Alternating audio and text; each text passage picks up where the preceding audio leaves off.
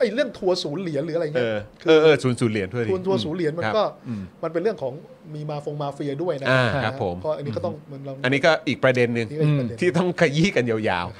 ๆ แม่วันนี้ไม่มีข่าวคุณชูวิทย์เนาะ ไม่มี คืออย่างนี้คือคืออย่างนี้ครับคือคือจำได้ไหมที่บอกที่ตอนนั้นมีการโจมตีรัฐบาลว่าเอ่อเอาถ้าใครเอาเงิน 40 ล้านบาทมาลงทุน ฮะ มามาซื้อกองทุนรายสามปี แล้วก็จะซื้อเอ่อที่ดินได้หนึ่งไร่อะไรอย่างเงี้ยนะฮะ ครับผม คือผมเป็นคนบอกเสมอว่าเขาไม่สนนู่นหรอก เออ ขายไม่ออก ครับ เพราะทุกวันเนี้ยเขาหานอมินีอะ อืม มาซื้อง่ายกว่า คุณต้องดูคอนโดสิตอนนี้ ครับ การซื้อคอนโดจากเอ่อชาวจีนเยอะมากนะครับ ครับ และชาวต่างชาติเยอะมากนะครับ ครับ แล้วผมมั่นใจด้วยว่าน่าจะเกิน 49%อยู่แล้ว อืม แล้วตอนที่เกินก็ใช้นอมินีกันอยู่แล้ว อ่า ก็ลองไปตรวจดูผมว่าตรวจดู ก็เจอ คือมัน อืม การหานอมินีมันง่าย อืม อยู่ดีคุณคุณหานอมินีมาเปิดบริษัท คุณลองคุณลองไปดูหมู่บ้านจัดสรรใหญ่ ๆ สิ จะมีแขวนแขวนหลายคนไอ้ไอ้ที่ถูกต้องก็มีแต่หมู่บ้านจัดสรรปกติเขาจะไม่ยอมให้เอาบ้านจัดสรรมาทำเป็นบริษัทอยู่แล้ว อ่า แต่ก็จะเจอหลายหลังนะเอา3ามสี่ป้ายมาแขวนเป็นบริษัทอ่ะ อืม เออ แล้วพอไปเช็คเอาว่าผมไม่เหมารวมแล้วกัน มันก็มีบางบ้านนะครับ ครั เป็ บ นนอมินี อืม แล้วก็เป็นนอมินีของชาวต่างชาติอาจจะเป็นชาวจีนบ้างเป็นชาวอื่นๆบ้าง อืม ฮะ แล้วพอเป็นนิติบุคคล คุณซื้อที่ดินได้ยับเลย อืม คุณซื้อตึกได้เยอะได้หมดเลย อืม เพราะคุณไม่ใช่บุคคลธรรมดาแล้ว อ่า แล้วการที่จะแปลงให้นิติบุคคลกลายเป็นนิติบุคคลไทยมัน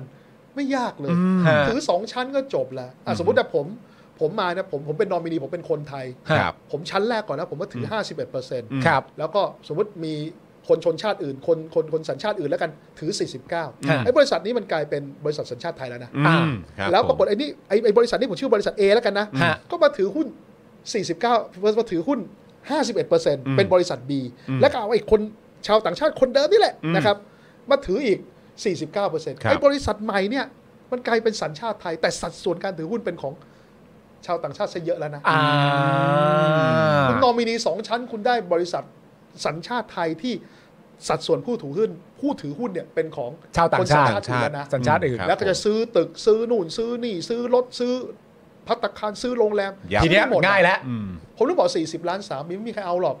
เออ เอาไปติดต่อมาเฟียขายใหญ่ที่อยู่ในเนี้ยนะฮะ สะดวกกว่าเยอะ ง่ายกว่าไหม วกว่าเยอะ ใช่ไหมง่ายกว่า เออ เออบริจาคไม่กี่ล้านก็ได้สัญชาติแล้ว อุ้ยอ่ะเอ เฮ้ย อครับผม อุ๊ย แต่บริจาคอะไรอันนั้นก็ต้องไปเลือกกันดูอีกที คือมันน่าเศร้ามากนะไอ้เรื่องบริจาคลองแปลกนะ เออ ผมบริจาคปุ๊บ